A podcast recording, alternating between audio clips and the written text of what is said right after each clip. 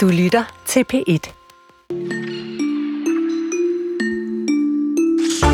En masse elever og lærere fra folkeskolen de har sendt beskeder til dramatiker Christian Lollike, for de beskriver her deres oplevelser med at gå i skole og med at undervise. Og ud af det er der kommet en forestilling, den hedder simpelthen Skolekomedien og har premiere på Aarhus Teater i aften. Så vi taler med Lollike om, hvad det har forandret i forhold til hans eget syn på skolen, og så vender og drejer vi perspektiverne i en række af film og serier og alt muligt andet med en skoleprofessor, for der er kommet rigtig mange bud de senere år, blandt andet tv-serien Rita, men også fra forfatteren Katrine Marie Gulager osv. Ja. Så snart en øh, by bliver til en prostitueret, så bliver det svært for den at blive jomfruelig igen.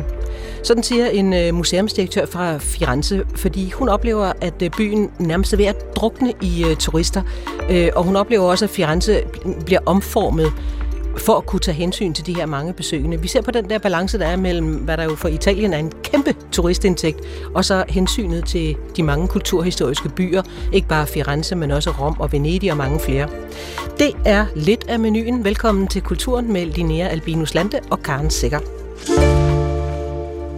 Lige inden vi begyndte at, øh, at sende programmet her, Karen, så sang du lidt Kai og Andrea for mig. Selvom der er forskel på os to, så er vi gode venner, kan du tro. Ja. Og det er bare en af de venskabssange, som jeg i hvert fald også kan huske ja, ja. fra min barndom. Og så øh, min, en yndlingssekvens fra Emil fra Lønneberg. Du og jeg, Alfred, vi vil altid være venner. Nej, det ja. er som man nærmest får tårer i øjnene. Og i en ny bog, der udkommer i morgen, der øh, er det simpelthen også venskabet, der bliver sat øh, grundigt under lup. Det er tegner Line Jensen, som sætter fokus på det, men ikke på den her type venskaber, altså venskaber mellem børn, eller hvor det ligesom er, er børn, børnenes perspektiv, eller dukkernes, det handler om, men et, simpelthen et, et, et fokus på voksenvenner. Den her bog den udkommer på et tidspunkt, hvor øh, flere forskere melder om en vestlig venskabskrise, så den tager vi temperaturen på. Venskabet er nu 2024. Line Jensen, min fine ven, velkommen. tak for det. Det hedder din bog, Min fine ven, mm-hmm. øh, og er den her vennebog øh, for voksne. Hvis, hvis vi nu begynder med selve formatet, så minder den ikke helt om det, jeg kan huske fra min barndom. Det var jo poesibogen, mm. som var blanke sider. Men jeg ved, du har også selv haft både en poesibog og en vennebog. Der er sådan nogle øh, sider, som man selv skal udfylde. Øhm. Ja, den er vendt sådan en lille smule om i forhold til den vennebog, jeg kan huske fra min barndom i hvert fald, hvor ja. vi sad og udfyldte øh, til hinanden, hvad vores øh, livretter og yndlingsfarver og sådan noget var. øh, I min bog, der har jeg gjort det sådan, at de første tre opslag er øh, noget, dine venner skal udfylde til dig, øh, om hvordan I mødtes, noget de husker dig for, noget de altid øh, kommer til at tænke på, når de tænker på dig. Øh, og så resten af bogen, den skal du faktisk selv sidde og udfylde ja. om dine venner. Ja. Så det er sådan en øh, slags omvendt vennebog, i stedet for at dine venner udfylder den til dig, så det er dig, der, der ja. reflekterer over, hvad for nogle venner du har haft, og hvad for nogle venskaber, øh, der har betydet noget for dig igennem hele og, dit liv. Og hvorfor er det, vi har brug for en voksen vennebog? Jeg tror, der er rigtig mange af os, som når vi bliver voksne, der tænker lidt, at venskaber, det er sådan noget, der bare er der. Altså, at vi sådan lidt tager for givet, at vennerne, de er der bare, og så pludselig har vi travlt med børn og familie og arbejde og alt det, som jeg også selv har kredset om i mit arbejde de sidste øh, mange år. Og så opdager vi, at vi har øh, glemt at ringe til vores venner og spørge, hvordan det går i virkeligheden, fordi vi måske tænker det er nok at vide, at de har fået et nyt arbejde på Facebook. Eller, altså man, sådan, man hurtigt tænker, at ja, der er, ja, ja, og man kan altid gøre det en anden dag. Og lige pludselig så har man måske ikke lige fået det gjort, og har mistet sådan lidt forbindelsen til hinanden. Ja. Og Line øh, Jensen, ja. apropos Facebook, så øh, kan man jo også være venner derinde. Det er sådan mm. en, en form for venskab, som jo måske ikke rigtig er det, og som tit bliver kritiseret for egentlig at hedde det der med at have venner på Facebook. Det får en helt anden en tone, end hvis man siger, at man har en rigtig god ven, som man bruger meget tid med. Og du kommer også ind på øh, børne børnehavevenner, barselsvenner, livsvenner. Der er mange forskellige mm. former, mm. et venskab kan indtage, men hvis vi kan prøve at sætte nogle sådan fællesnævner på det på en eller anden måde, hvad kendetegner så egentlig venskabet? Jamen, jeg synes faktisk noget af det, som jeg har lagt mærke til ved at være dykket så meget ned i mine egne venskaber, det er, at venskaber kan have tusind forskellige former og helt forskellige øh, funktioner, alt efter hvor man er i sit liv, og hvad man både har kræfter til, og hvad man har behov for, og hvad der er mulighed for. Men at det, det ligesom har til fælles, er den der form for øjenkontakt, eller sådan resonans, der er mellem to mennesker, som er på samme bølgelængde på samme øh, tidspunkt. Og det kan jo nærmest vare en eftermiddag og være magisk. Og så er der andre venskaber, der varer et helt liv. Og så det der med, at venskaber også er fleksible på en måde, så man kan gå ind og ud af dem, og de kan ligge i dvale i en periode, og man kan møde hinanden igen, synes jeg også er øh, utrolig øh, fint. Så der er en fortrolighed, som ligesom er det, er det gyldne mål, uanset om den så er kortvarig eller livslang. Ja, præcis. Johannes Svendsen er privatpraktiserende psykolog og har speciale i venskab, og, så, og de mange udfordringer, du har peget på nogle af dem, Line, der kan være i det der med at have venner. Velkommen, Johanne. Tak. Øhm, hvad er det i dine øjne, der gør venskaber så vigtige for os? Altså et venskab, sådan helt kort defineret, øh, er baseret på sympati, støtte, ligeværd, respekt, fælles aktiviteter. Så det er jo i virkeligheden alle, alle de gode, livsgivende ting, altså øhm, dem, der gør, at vi udvikler os og, og, og bliver til. Øhm, og det er der også den sociale relation, øhm, der styrker vores velbefindende allermest. Øhm, og så også det, som Line sagde, altså det, at den er baseret på så stor en grad af frivillighed og fleksibilitet, altså nærmest man kan sige sådan, den mindst regulerede af vores sociale relationer, gør jo også, at der bliver plads til en helt anden form for sådan nydelse. Øhm, så også ja. et slags frirum fra ja. parforholdet, for eksempel? Ja, altså sådan, det kan jo nærmest være sådan en protest eller en modmagt øhm, i forhold til sådan, det produktive i, i sådan kollegaskaber og, og sådan alle de burder og normer, der er i parforholdet. Ja. Mm. Nu nævner du sådan det, der er det, det rare, det nydelsesfulde og sådan noget, men jeg tænker da også, er det ikke også der, man kan have de bedste skænderier? Fordi man ved, at den anden ikke smækker med døren, selvom vi har været rygende uenige. Hmm, det er et godt spørgsmål. Altså, jo, men, men fordi at det netop også er, er baseret på den her valgfrihed, altså så ligger der jo også den, den risiko, hvis man begynder at, øh, ja, at sådan sætte spot på det problemfyldte i relationen, ikke? At, at ens ven så bare siger sådan, det her det er ikke sjovt længere. Altså, det her, det giver mig ikke nogen nydelse. Sådan, den kan du tage med din partner, eller sådan. Øhm, så, så jo, altså, jeg vil sige, det er den relation, hvor at man, man har mulighed for at udvikle sig allermest, men, men, men der er også altså, virkelig stor risiko for skuffelser og kriser og så er det måske netop det, der peger på, altså den her ensomhedskrise, vi var lidt inde på tidligere, noget af det, som gør det særligt svært også at, at gøre venskab i, i, i moderne tid, sådan lidt groft sagt. Sundhedsstyrelsen har nogle tal, som viser, at antallet af ensomme voksne er steget med omkring 50 procent, og det er altså bare siden 2017, og at hver 8. dansker lider af svær ensomhed. Så hvad betyder det for, hvor slemt det så står til for venskaberne i dag, selvom de kan alt muligt? Jamen altså, det du siger, det, det peger jo på, at venskabet er under enormt stort pres, fordi vi har så travlt med at realisere os selv, vi har så travlt med at gøre karriere og arbejde for sådan, måske i virkeligheden en ubæredygtig kernefamiliekonstruktion, ikke?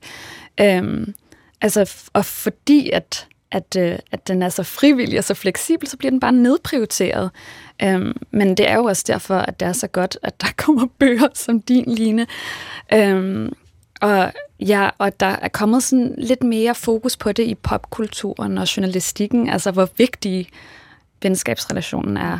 Genkender du den, Line Jensen, at der er en slags venskabskrise i gang? Ja, men også, at der er en større og større samtale i gang om, omkring venskaber, som jeg synes er virkelig positivt. Altså, fordi det kræver måske, at vi netop bliver bevidste om både, øh, at det er noget, vi savner, men også, at det er noget, vi øh, virkelig har gavn af og, og har brug for i vores liv, at vi sådan øh, kommer, tager os selv alvorligt nok til at begynde at fokusere på det. Hmm. Jo, og, og det du beskriver med, at ja, så, så går man i nogle år virkelig meget op i at få børn og skabe en familie eller en karriere, som du siger. Øh, øh, det kan også komme til at, at, at give sådan en slags skyldfølelse. Ej, jeg skulle også ringe, og jo længere tid der går, sværere er det mm. at ringe, fordi der er virkelig meget, der skal samles op at på. At venner bliver sådan en lektie. Ja. Ja, og der håber jeg jo virkelig ikke, at min øh, bog den er med til at give skyldfølelse til nogen, eller sådan endnu en pligt, at Jamen, det her, det, det skal godt, man gøre. Ikke? Jeg kender det godt. Øhm, og igen, Ja, den kan man have, men jeg tror også, det er noget, man på en eller anden måde bliver nødt til at komme ud over, og også at tilgive sig selv og sine venner for, at ja, der er perioder, hvor der er andre ting, der fylder meget mere, eller hvor man simpelthen ikke har det overskud, det kræver at tage telefonen nærmest bare. Ikke? Mm. Øhm, og forhåbentlig er, er de bedste venskaber også rummelige nok til at kunne øh, klare, at der går noget tid, hvor man lige zoner lidt ud, og så kommer tilbage igen senere. Ja. Når vi mm. taler om de der bedste venskaber, dem der kan holde til det hele, og at der er nogle år, hvor man ikke rigtig ses, men at det ved vi, at det gør vi alligevel igen på den anden side. Så det er jo ligesom den der sådan romantiserede idé om at have en, en ven for livet, som man altid kan tage i hånden. Og sådan, jeg ringer, og så er du der, selvom jeg ikke har talt med dig i to år. Men så er der også en anden type ven, som jeg kan huske, at jeg læste noget om for, for nogle år siden, at, at man også kan have en ven på en mere sådan kalkuleret måde, som i mm. virkeligheden handler om, at nu skal jeg bare have den her gode relation, øh, måske på mit arbejde, eller der, hvor jeg går til fodbold, fordi det, det passer mig rigtig godt, og det passer også den anden godt, så det er fint. Det, det, og spørgsmålet er, hvor udtalt det er, det ved man selvfølgelig aldrig helt. Men, men den der sådan forskel på, på at gøre venner, er, er den også med til at, at påvirke, hvordan vi forventer noget af hinanden, tror du, Line? Øh, ja, det kan godt ske. Altså nu, når du siger sådan, det bliver kalkuleret, så får det sådan en lidt negativ klang, som om, at det ikke er helt fint nok, at man er venner til fodbold. Og det ja, synes jeg egentlig på en måde er, er fint. Altså det er jo ja. også dejligt at have en ven, som man mødes og spiller badminton med en gang om ugen, og så ikke nødvendigvis taler om de helt store ting, eller det dejligt at have en, øh, man kan ringe til at tale om kongehuset, når der er tronskifte. eller, altså måske er det fint, at man ikke har alt til fælles, eller har fulgt hele livet, men bare det, at man kan mødes om et eller andet fællesskab i en eller anden sammenhæng, mm. har jo også en værdi i sig selv. Altså jeg synes også, vi har sådan lidt tendens til at tro, at et venskab skal kunne blive til noget, eller skal være noget i længere tid, eller hvor har det været, eller hvor skal det hen. Men nogle gange er selve samtalen eller mødet måske også en værdi i sig selv. Ja. Hvad siger du, Johanne Svendsen? Jamen, jeg står jo bare og tænker på Aristoteles, fordi at han var egentlig den første til at øh, ja, altså definere venskabet faktisk ud fra sådan tre venskabskategorier, som du nærmest ja, øh, gav udtryk for. Men altså, han, han siger, der er ligesom lystvenskabet, der er nyttevenskabet, og så er der det gode venskab. Og han ophøjer jo lidt det det sidste, ikke? men han siger samtidig også, at der ikke er noget, altså der er ikke noget dårligt ved at have en masse lystvenskaber og sådan en masse nyttevenskaber. Altså dem, dem har man også brug for, men det er jo sådan lidt, så indeholder de også en større risiko for skuffelser og kriser, fordi hvis lysten så ikke er der længere, hvis nydelsen ikke er der længere. Og, og nu, hvis, ja. nu skal du ikke til eksamen i Aristoteles, men hvad, hvad er forskellen på et lystvenskab og et godt venskab? Altså, øhm, lystvenskabet, det baserer sig på øh, nydelsen, ikke? Øh, hvor at han, så havde han jo sådan en lang definition af, hvad er det gode så, ikke? Og det er der, hvor man kan udvikle sine menneskelige sider, sagde han. Øh, altså det er der, hvor man kan følges gennem tygt og tyndt. Så man kan også sige, at en venskabskrise kan jo sagtens opstå, hvis den ene part tænkte, at de havde gang i et godt dybdevenskab, og den anden part tænkte, at det her, det var da et festvenskab. Altså, det var jo, eller det var da sådan et entreprenant venskab, hvor at vi skal have noget ud af det, ikke? Ja. Øhm, af hinanden. Ja. Mm. Et, et tronskifte venskab, eller hvad du nærmest sagde, Line. Det, jeg, det kunne vi godt finde på, Karne. Det ved du vil elske. Det er altså et meget vigtigt venskab, ja. skulle jeg helt til at sige. Det har jeg lige erfaret. Johannes Svendsen, en uh, undersøgelse udført af dem, der hedder Forum for Mænds Sundhed, viser, at hver femte mand ikke har nogen at tale fortroligt med. Så der kunne også være noget, der tager et tyder på og, og, og uh, antyder, at det er en kønnet ting, det her med at gøre venskab, eller hvad? Ja, altså det, det er jeg enig i. Altså ikke, at der er noget i vejen med de her sådan side om side venskaber, ikke? hvor at man spiller fodbold sammen eller ser noget sammen. Men det er jo helt klart, at samtalen, hvor at, øhm, at der opstår det her resonansrum, at den virkelig kan noget. Altså den kan noget decideret terapeutisk, ikke? Og, og sådan, når vi har nogle problemer i livet, nogle kriser i livet, så er det jo netop, når de får den her sådan fremmedgørende, isolerende effekt på os, øhm, at, at vi virkelig får det dårligt. Og, og det er derfor, jeg tror, at det står værre til mm. for mænd end for kvinder, fordi at, at samtalen, altså venindesamtalen, den, den kan jo være lige så god som en, øh, altså en 1000 kroners øh, terapi mm. session hos mig. Altså, det, ja. Det kan jeg, jeg selv skrive under på. Altså. Hvor mænd de måske mere kommunikerer, sådan, de kan også bare lige sende nogle sms'er, og så har vi plejet den relation. Eller ja. skrive sammen på Messenger. Ja, altså, hvor det bare ikke bliver så meget snak, men, men mere sådan, ja, at man bare er sammen, mm. hvilket også kan noget. Men. Og Line, Line, du har jo også i bogen øh, haft en lille snak med din mor ja. om, øh, om hendes venskaber, som jo er fra en tid, før der fandtes sociale medier og, mm. og de relationer, der findes der. Øhm, hvad, hvad tror du generationsforskellen betyder for den måde, vi får venner på? Jamen det er klart, hun har jo været meget mere øh, præget af, hvem hun lige har været sammen med på det tidspunkt, og så øh, læste hun noget, og så mødte hun nogen der, og så var det dem, der fyldte noget, og så gled de måske lidt ud, dem hun ikke længere gik i skole med, og så blev hun kolleger med nogen, så var det dem, hun var venner med. Ikke? Så hun beskrev egentlig, at hun havde sådan ret få, der var fuldt med hele vejen op, men det havde været meget kolleger, naboer, sådan, der havde fyldt noget igennem hendes liv. Men grunden til, at jeg egentlig også ringede og interviewede hende, var, at jeg, jeg havde skrevet øh, en række tekster i løbet af bogen om mine egne erfaringer med venskaber tilbage netop fra børnehaven, folkeskolen, øh, gymnasiet, ud at rejse, alt det der. ikke. Men mine erfaringer slipper jo op, mens jeg er her midt i øh, kernefamilie og børn, der skal til håndbold og alt muligt. Ikke?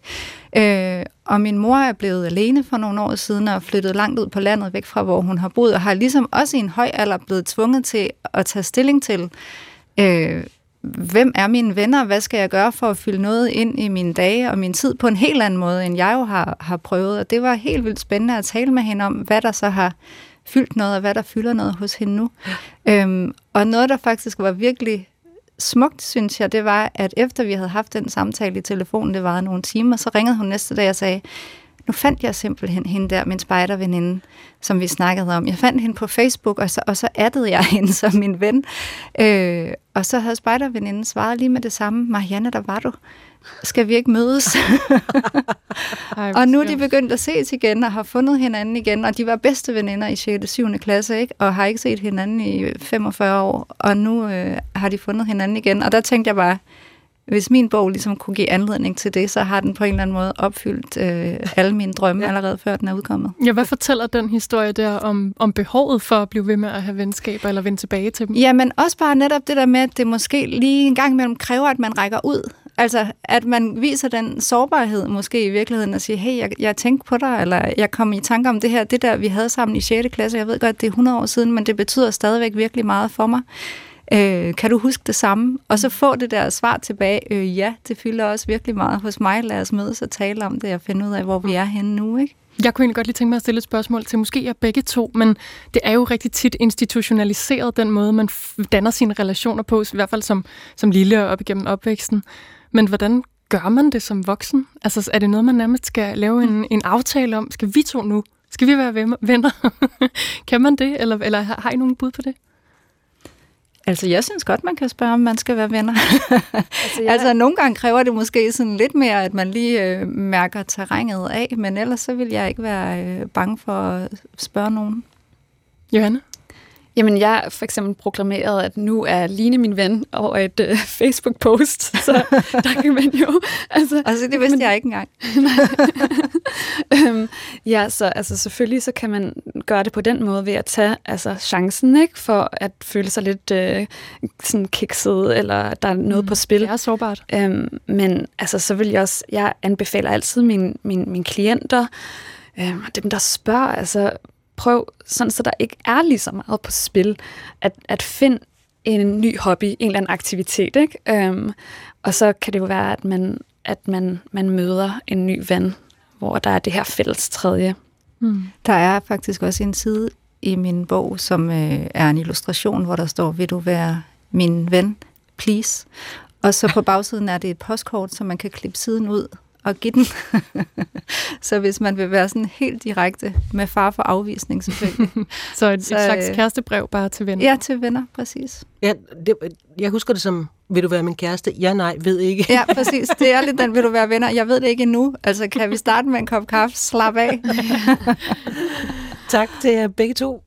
Line Jensen, som altså nu i dag, tror jeg lige I morgen, præcis, i morgen mm. udgiver øhm, min fine ven, en vennebog for voksne, og så var har også Johannes Svendsen, som er privatpraktiserende psykolog, og ved rigtig meget om, hvordan vi gebærder os i venskaberne.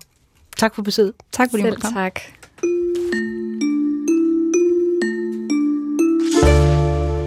Folkeskolen den står ikke kun for fag som dansk og matematik og håndarbejde, idræt, hvad det måtte være, men øh, rigtig mange steder så står den også for en skolekomedie. Og i min egen skoletid har jeg for eksempel været indlagt til alt muligt, hvad det angår. Altså jeg har hoppet rundt i et æselkostyme i krybbespillet og været den gode fe fra Nord i også musicalen og alt muligt andet.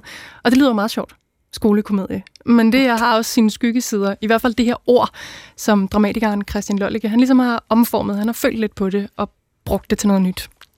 Det har han nemlig. Øh, han har simpelthen øh, begået et teaterstykke, der har titlen Skolekomedien. Christian Lollicke, øh, han har lavet sig inspirere af ægte vidnesbyrd, som øh, både lærere og elever har sendt til ham. Og der tegner sig et billede af, at øh, skolelæreren er presset fra alle sider, mener Lollike. Så i anledning af premieren på Aarhus Teater i aften, øh, har Chris Petersen har fat i Lollike for at høre, hvorfor folkeskolen er interessant at lave en forestilling om. Fordi måske har det her arbejde med skolekomedien også ændret øh, Lollikes eget blik på øh, for eksempel barnets øh, skolelærer. Og først får vi lige en, en øh, scene fra skolekomedien, øh, hvor de tre gange Annette øh, blandt andet dem, fortæller, hvad de går og kæmper med i deres arbejde som lærere. Det er mig. Det er mig, der ikke kan sove om natten. Mig, der lå søvnløs. Mig, der græd konstant i to uger, mens jeg forsøgte at lave 47 elevplaner. Mig, der så den anden vej, når drengene fra tredje rådte sig sammen mod stormen. Mig, der undgik Ella, fordi jeg godt vidste, hvordan hun havde det derhjemme. Mig, der leverede en mere og mere defensiv og ensformig undervisning. Mig, der opgav alle idealer, drømme, håb. Til sidst kunne jeg ikke mærke mine fingre. Jeg så dobbelt. Jeg fik udslet. Angst. Panikanfald. Komedie er tragedie plus tid. Det lærte jeg mine elever. Komedie er tragedie plus tid. Øh, Den scene, som øh, vi hører her, er, øh, hvor tre gange Annette vågner op efter et mareridt og begynder at fortælle om, øh, hvor, hvor presset hun føler sig, og hun er, øh, nærmer sig kanten, og så prøver hun at trøste sig selv ved også at tænke på de smukke øjeblikke, der også er. Og hvordan fandt du frem til de her øh, citater?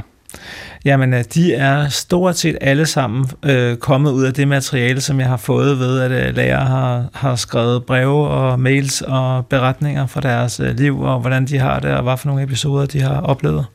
Hvad forstyrrede dig mest ved at få de her vidnesbyrd fra lærerne? Jeg troede i starten, at det ville blive relativt nemt at skrive om folkeskolen, fordi det er noget, som vi alle sammen øh, kender til og har et forhold til.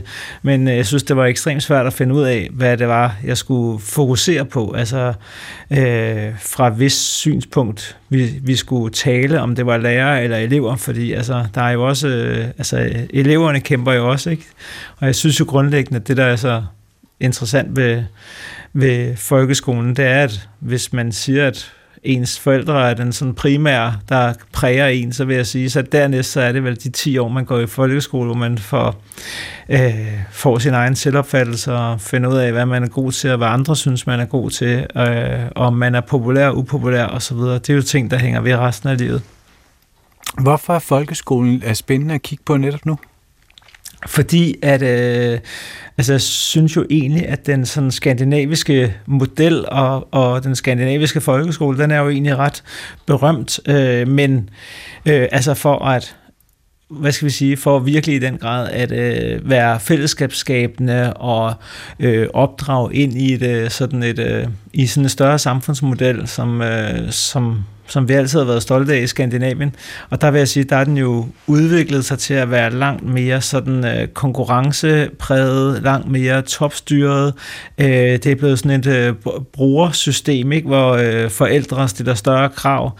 Øh, I det hele taget så vil jeg sige, at øh, lærerne skal hele tiden implementere nye strategier, nye fag, øh, øh, skiftende regeringers øh, lidt impulsive idé om, hvad der nu skal, skal styrkes, og så bliver det afskaffet øh, kort efter, for eksempel alt det her med medier, øh, nye medier, sociale medier osv. Så, så altså, jeg synes, folkeskolen tror jeg aldrig har været så kaotisk, øh, øh, udisciplineret og så, øh, så meget uden fokus, som den er i øjeblikket.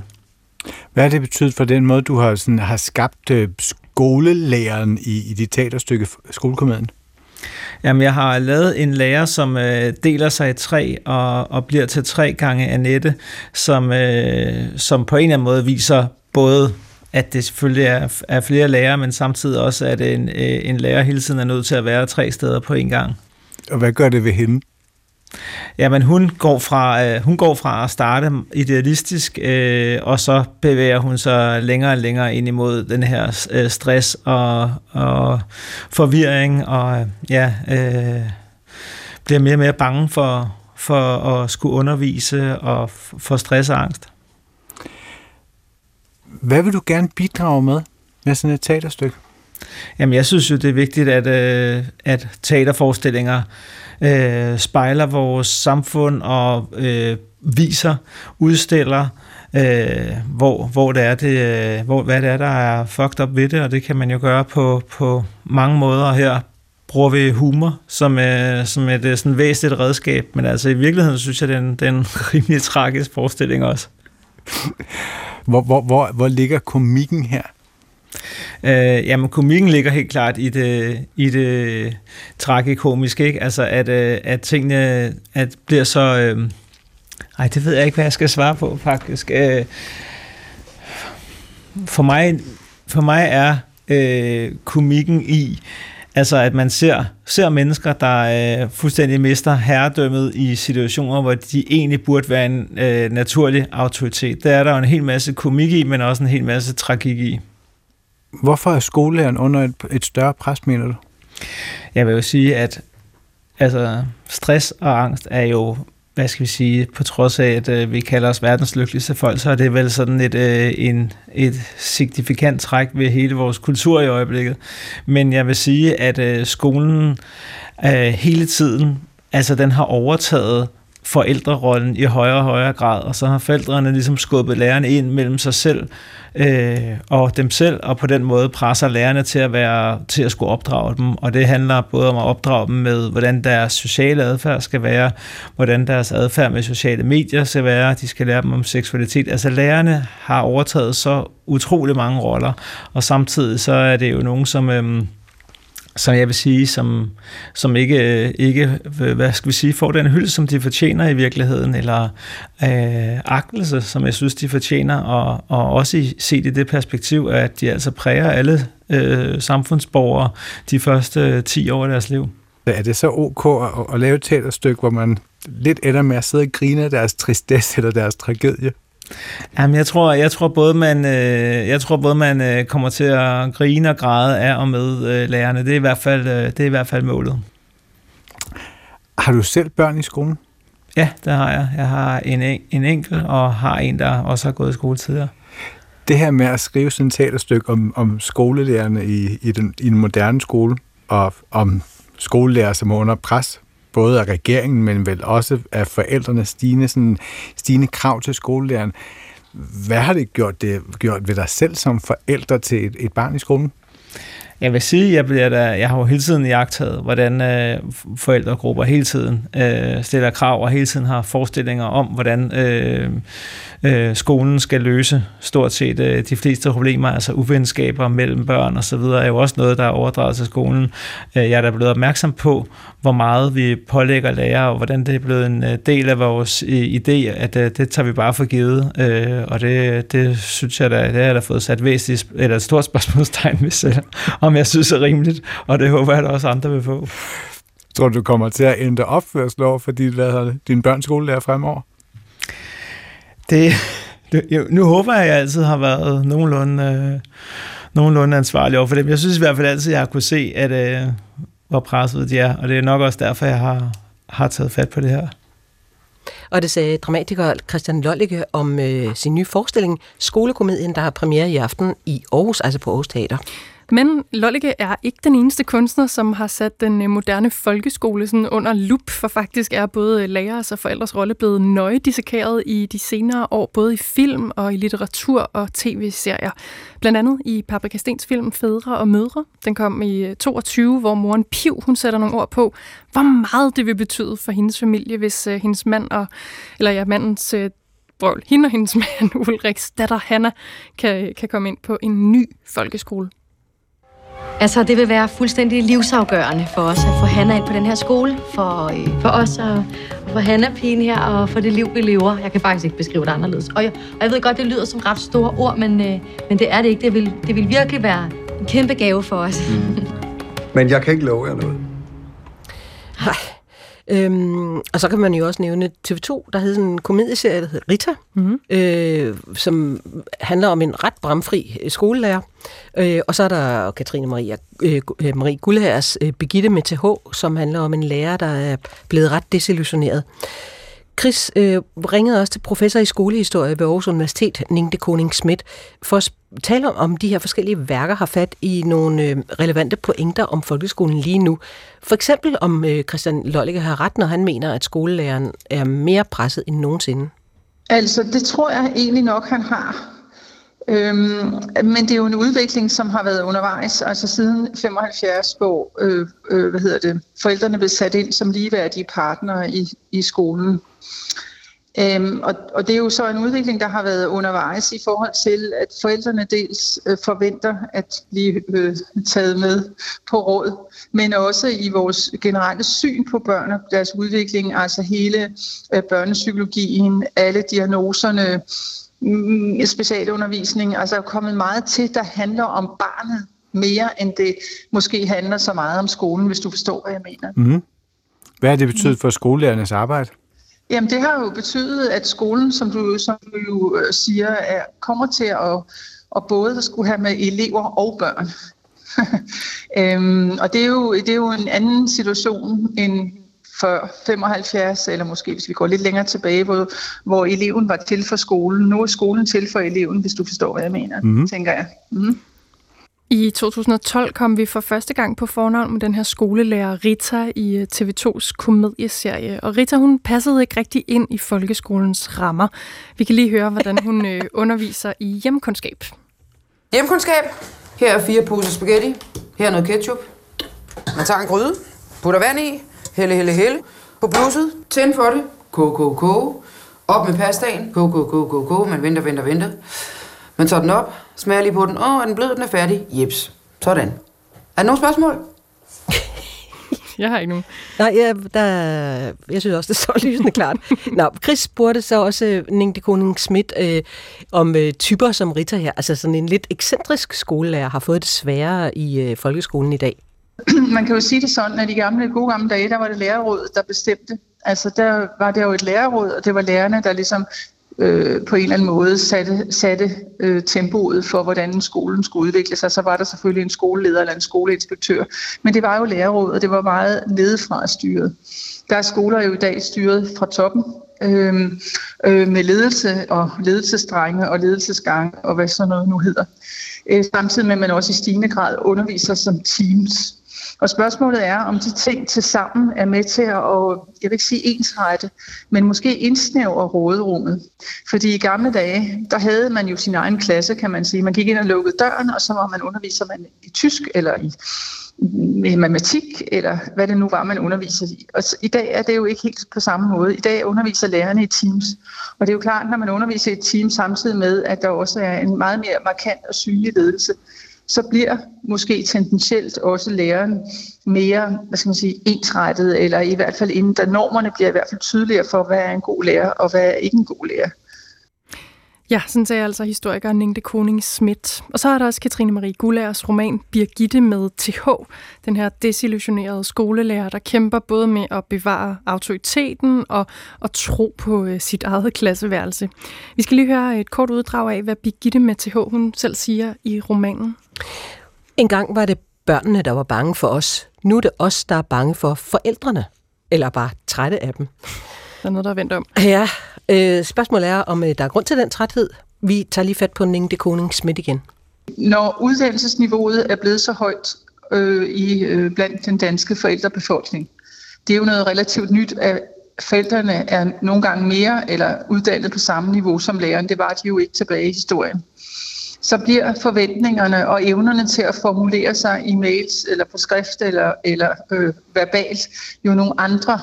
Forventningerne er simpelthen jo nogle andre, end hvis man på, har en ydmyghed over for læreren og lærerens uddannelse. Det er den ene ting. Den anden ting, som jeg også tror spiller ind, det er, at vi har nogle forældregenerationer, som har svært ved at forestille sig, at der var en gang, hvor man ikke kunne få uddannelse.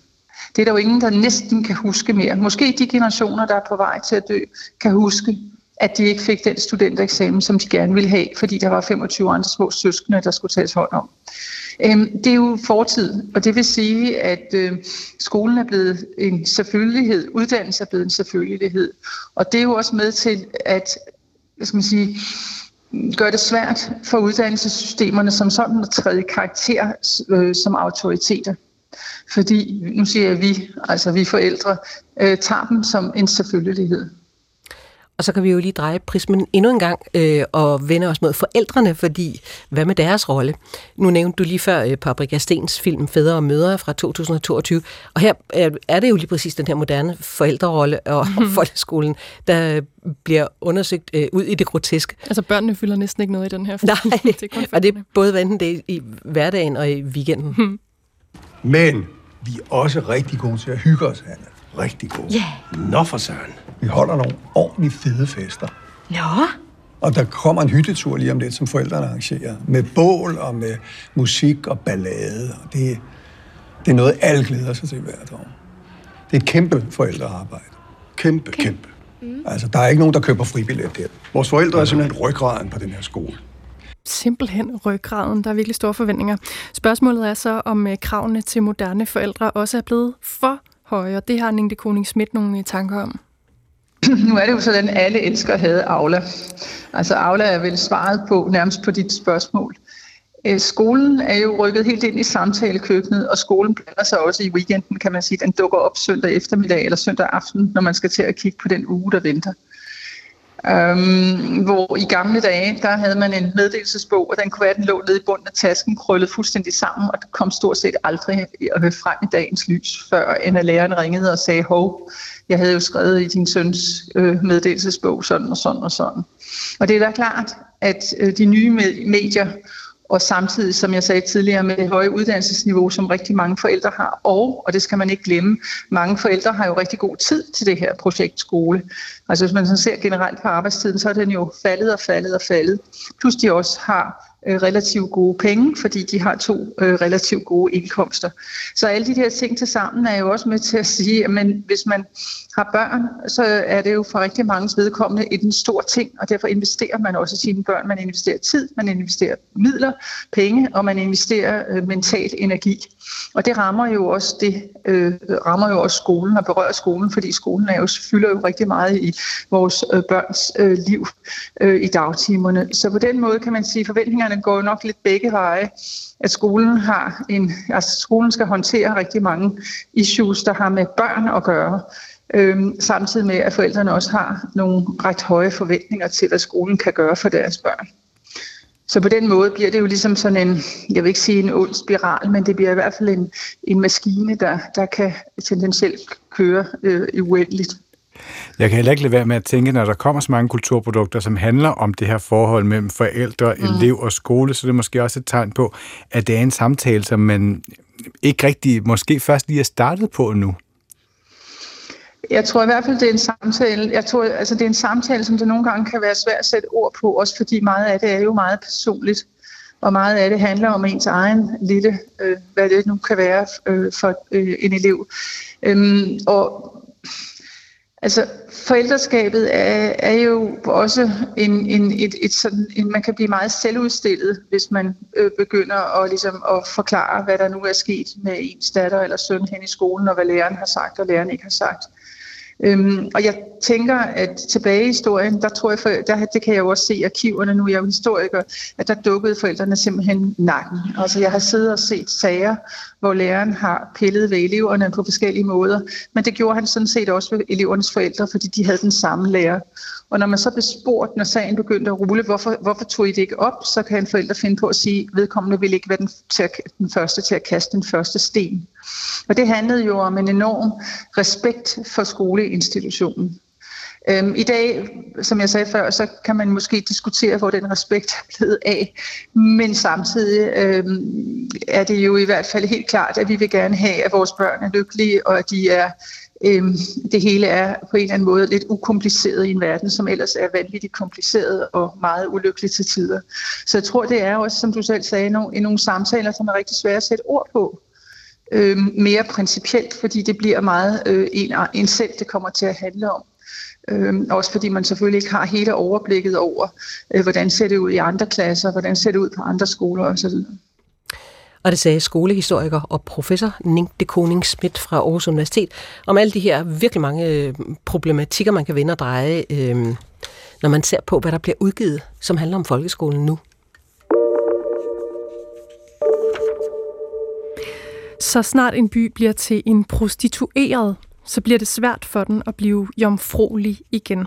Sådan udtaler museumsdirektør Cecilie Holberg den tiltagende mængde af turisters påvirkning på den italienske by Firenze til et, øh, et medie, der hører til i Rom La Repubblica.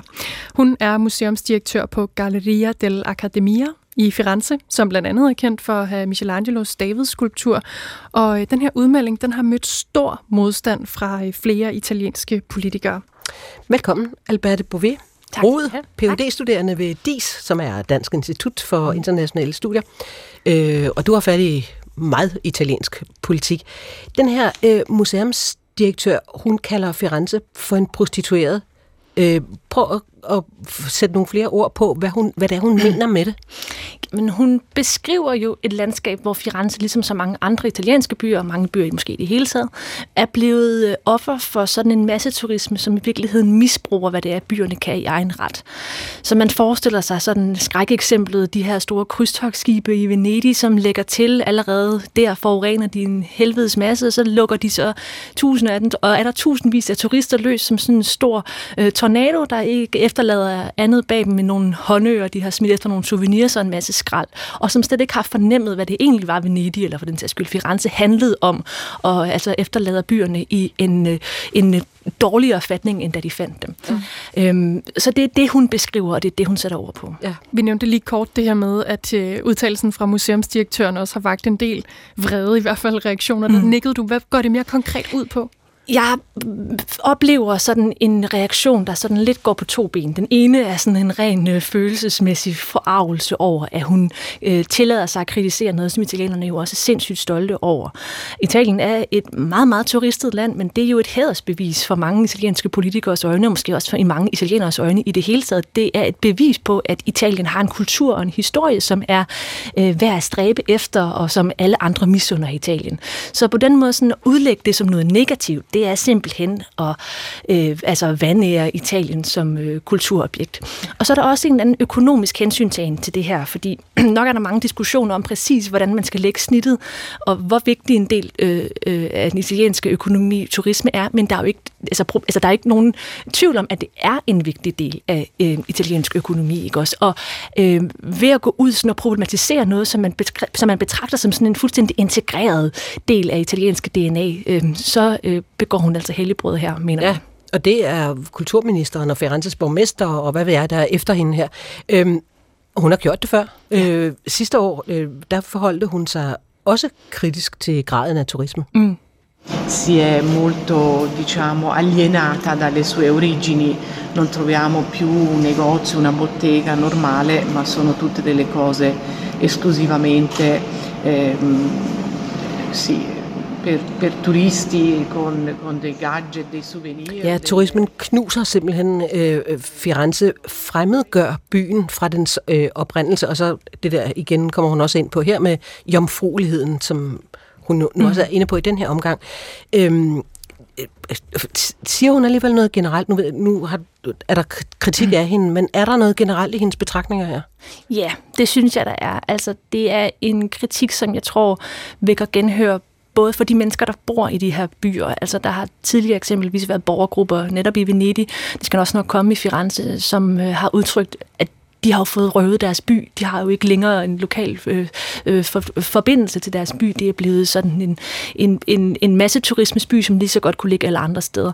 Men øh, jeg synes også, og her taler jeg jo også som en, der engang imellem er turist i Italien, jeg synes jo også godt, det er et billede, man kan genkende. Altså, at der er pletter øh, på det italienske landkort, som øh, man må sige virkelig andre virkelig mange andre mennesker har opdaget før en, og hvor man står side om side med utallige andre for at betragte et eller andet øh, påstået autentisk, og hvor den autenticitet jo virkelig altså blinder, når man står så mange øh, turister. Ja, og nu ved jeg, fordi vi lige nåede at tale mm. sammen 30 sekunder, da du kom ind ad døren, at øh, af samme grund har du aldrig selv været i Venedig? Nej, fordi altså, det er jo begrænset, hvor ofte trods alt jeg kan komme til Italien, og når jeg så har skulle udse mig, hvor jeg skulle tage hen, så er det ikke Venedig, der har virket tillokkende på mig. Hvor du kan gå skulder med skulder Præcis. med turister fra hele verden. Præcis. Øhm, men jeg synes jo også, noget, der er interessant ved den her udtalelse, og den kritik, det har vagt, det er, øh, at det, den også ligesom genoplever en øh, tilbagevendende diskussion i Italien, som har at gøre med hende her museumsdirektørens nationalitet. Altså man finder det her ekstra fornærmende fordi hun ikke selv er italiener. Og man har haft sådan en tilbagevendende diskussion i Italien, selvfølgelig sådan foranstaltet Hun er den her... tysk. Hun er nemlig tysker, ja. Øhm, øh, foranledet af en øh, højrefløjsregering i Italien med et meget sådan, øh, patriotisk ærne, hvor man har øh, øh, stillet sig kritisk over for, at udlændinge kan varetage topposter i kulturlivet i Italien. Og det her, det må man sige, virkelig betragtes som vandærende. Ikke? Ja, men det er jo interessant nok, fordi på den ene side, så kan man jo godt forstå, at dem, der sådan er meget nationalt indstillet, siger, at du skal ikke kritisere noget. Omvendt kunne de vel også anlægge det andet synspunkt, nemlig være enige i, at det er frygteligt, hvis turismen ødelægger vores nationale identitet. Ja, og måske netop tage en kvinde, som ganske vist taler italiensk og har boet mange år i Italien, men som ikke desto mindre har en udenforståendes blik på Italien og på Firenze. Altså tage hendes ord ind som øh, et vægtigt argument for, at der måske er ved, at, øh, at, man, at man måske er på vej ud på en eller anden glidebane. Mm. Så, Al- undskyld, Linnea. Nå, jeg vil spørge om noget helt andet, men... Jamen, jeg tænker bare, så er det lidt et udtryk for follow the money? Ja, altså der er i hvert fald en eller anden meget, meget, meget, meget stærk fortælling om, at turismen er fuldstændig definerende for italiensk økonomi, og altså også et narrativ, man godt kan stille sig lidt kritisk over for, uden at være økonom, så ved jeg, at det er mange nuancer i det her, som, hvor det ikke står så helt øh, entydigt frem. Øhm, men så er der altså også et eller andet sådan øh, helt dybt følelsespunkt, hun rammer. Virkelig en, altså et blåt mærke, hun trykker på ved at sige det her, og hun har også selv, har jeg bemærket mig, været ude at undskylde. Øh, ikke for sin udtalelse i det hele taget, men over for florentinerne, altså over for de her mennesker, der bor i Firenze, og undskyld, at hun har øh, kaldt deres by for en prostitueret. Det er ikke måden at sådan helligholde den her gamle dame. Og det er også et, øh, et radikalt ordvalg, kan ja. man sige. Men Alberte Bouverud, du sagde, at der jo også er den her ære i, altså man sætter en stor ære i, at øh, turister har lyst til i det hele taget at komme til smukke italienske byer med en rig historie og alt det her. Hvad, hvad ved vi om, hvornår det er skiftet til, at man også begynder at være træt af det, og det er i hvert fald noget, der bliver nødt til at blive diskuteret på et andet niveau? Jamen altså, jeg har indtryk af, at på det politiske niveau, der er man fortrinsvis altså, lykkelig for det. Altså man, man søsætter de her meget store øh, øh, tur, turismeorienterede kampagner, øh, bruger enormt mange penge på det. Man er meget, meget stolt af den der særenhed, det italienske særene. I EU gør man en død ud af at slå i bordet, hver gang nogen kunne finde på at komme med øh, regler for, hvordan parmaskinke skal produceres, for det ved man bedst selv. ikke. Og øh, man har oprettet et ministerium, øh, der blandt andet hedder Made in Italy. Ikke? Altså man, man står virkelig vagt om de her øh, italienske blandt andet, altså kulturprodukter som, som, som repræsentation for italiensk identitet. Og selvom det er en højreorienteret regering, som står for størstedelen af det, så vil jeg så at sige, så, så vil jeg påstå, at det her det er altså ret bredt funderet på den politiske scene. Men så har man de her nærmest sådan beboeragtige protester af folk, der siger, at vi kan ikke genkende den by, vi færdes i. Øhm, hjælp os dog med at få øh, vores virkelighed tilbage. Ja, det er jo det, du beskrev med, ja. at så kommer de der kæmpestore turistdynger ind, ja. smider nogle øh, småpenge og efterlader skrald. Nu har vi talt om Firenze, øhm, hvor en museumsdirektør siger, at der har jo været lignende sager også i Venedig. Det, der besluttede man faktisk sidste år, at her fra foråret, der skal man betale for at komme ind i Venedig, mm. hvis man er endags øh, turist. Altså, hvordan reagerer Italien sådan generelt på det her? Altså, det er jo ikke kun Firenze Venedig? Nej, det er det ikke, og øh, jeg er kommet mest i Rom. Altså, bare i, de, i den årrække, jeg er kommet i Rom, synes jeg også, at turismen er blevet voldsommere og voldsommere, altså ud fra sådan en rent sådan anekdotisk øh, betragtning. Den er der hele tiden og alle steder på alle tider af året. Sådan, det er noget, der bliver voldsommere og voldsommere, og man har selvfølgelig en eller anden sådan, politisk interesse i at, at holde det nogenlunde i tøjlerne. Man har også den her turismeskat i mange byer, altså, hvor man skal betale for at bo på hotel, lægge en eller anden, nogle, nogle ekstra småskillinger for at sikre sig, at det trods alt er en, en, en økonomisk fordel med den her turisme. Men der er jo selvfølgelig en eller anden skillelinje. Der er et eller andet tidspunkt, hvor, øhm, øhm, hvor den her fortælling knækker. Og det er jo rent ud sagt, når den her autenticitet den forsvinder fuldstændig, så vil det jo før eller siden få den konsekvens, at folk ikke kommer. Ja. Så på den måde så er det jo sådan en lidt nedadgående spiral, hvis ikke at man er meget, meget opmærksom på, hvad det er, at man udsætter de her italienske byer for. Mm. Og risikerer man ikke også autenticiteten, hvis man politisk går ind og regulerer og prøver at bestemme? Altså sådan en ting er, at man vil tage en dagstakst i Venedig, mm. men hvis nu man prøver på alle mulige måder at kontrollere det her, så får man vel også en slags modreaktion fra turisterne. Hvad kan man gøre? Det er i virkeligheden Ja, altså... Øhm, Ja, det er jo et godt spørgsmål. Det er nok ikke mig, man skulle hive fat i.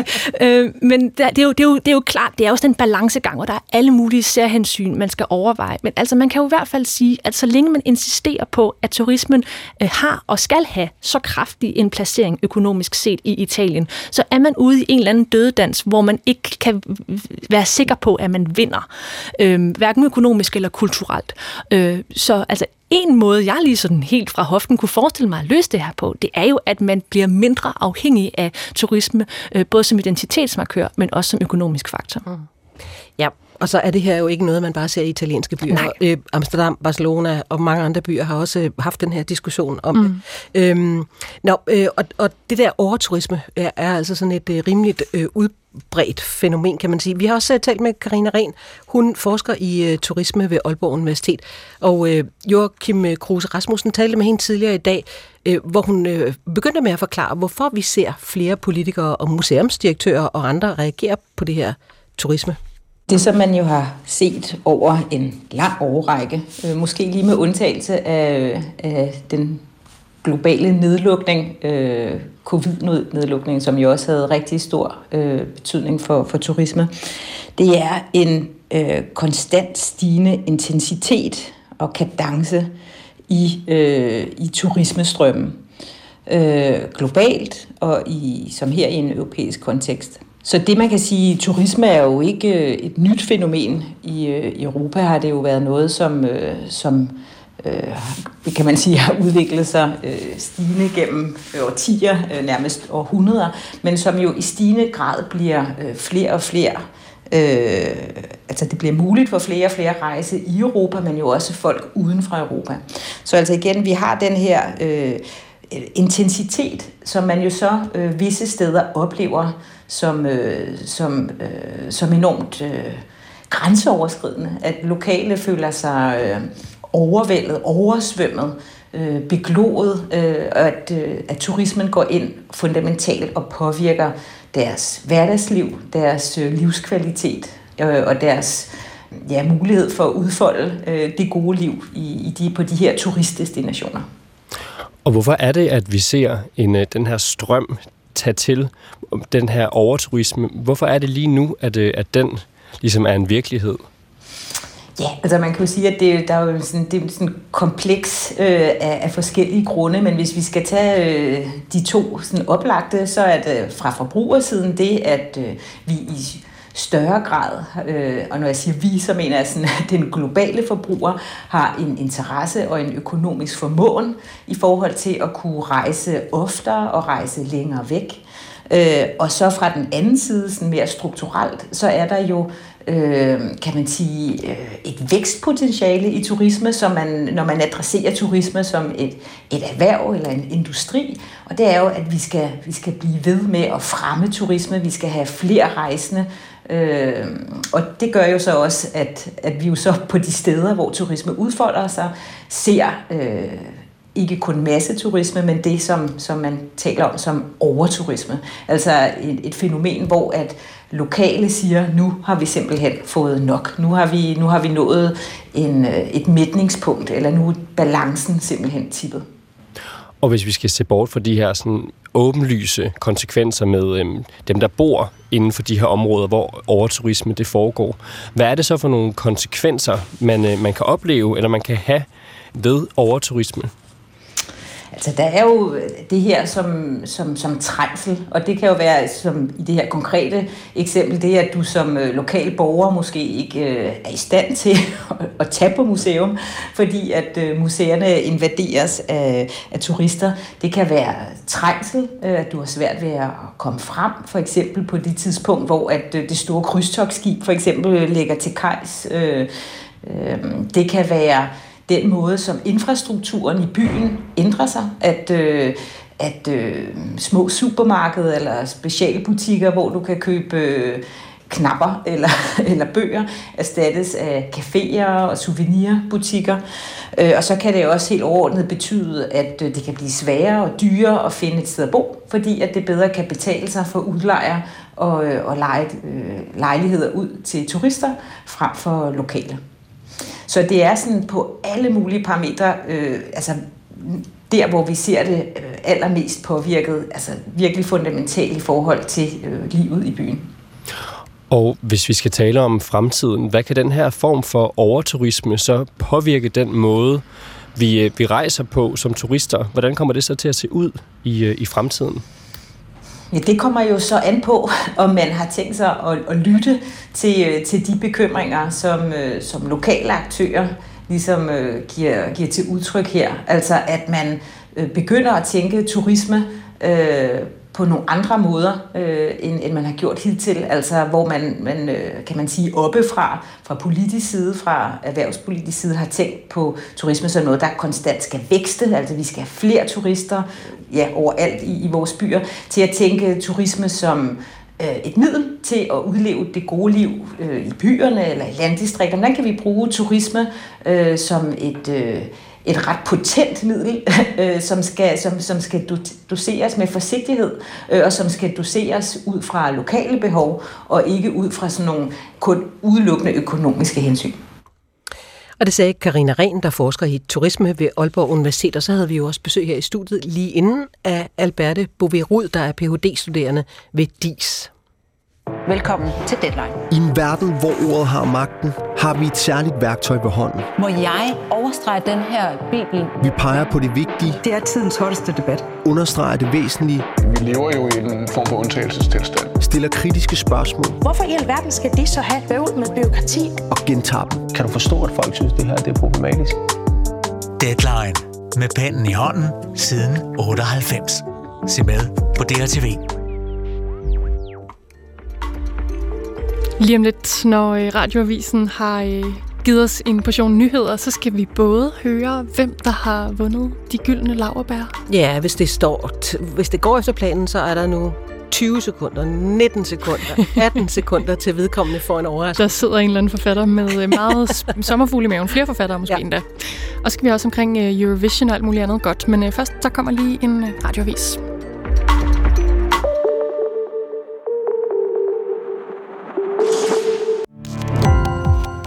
Gå på opdagelse i alle DR's podcast og radioprogrammer. I appen DR Lyd.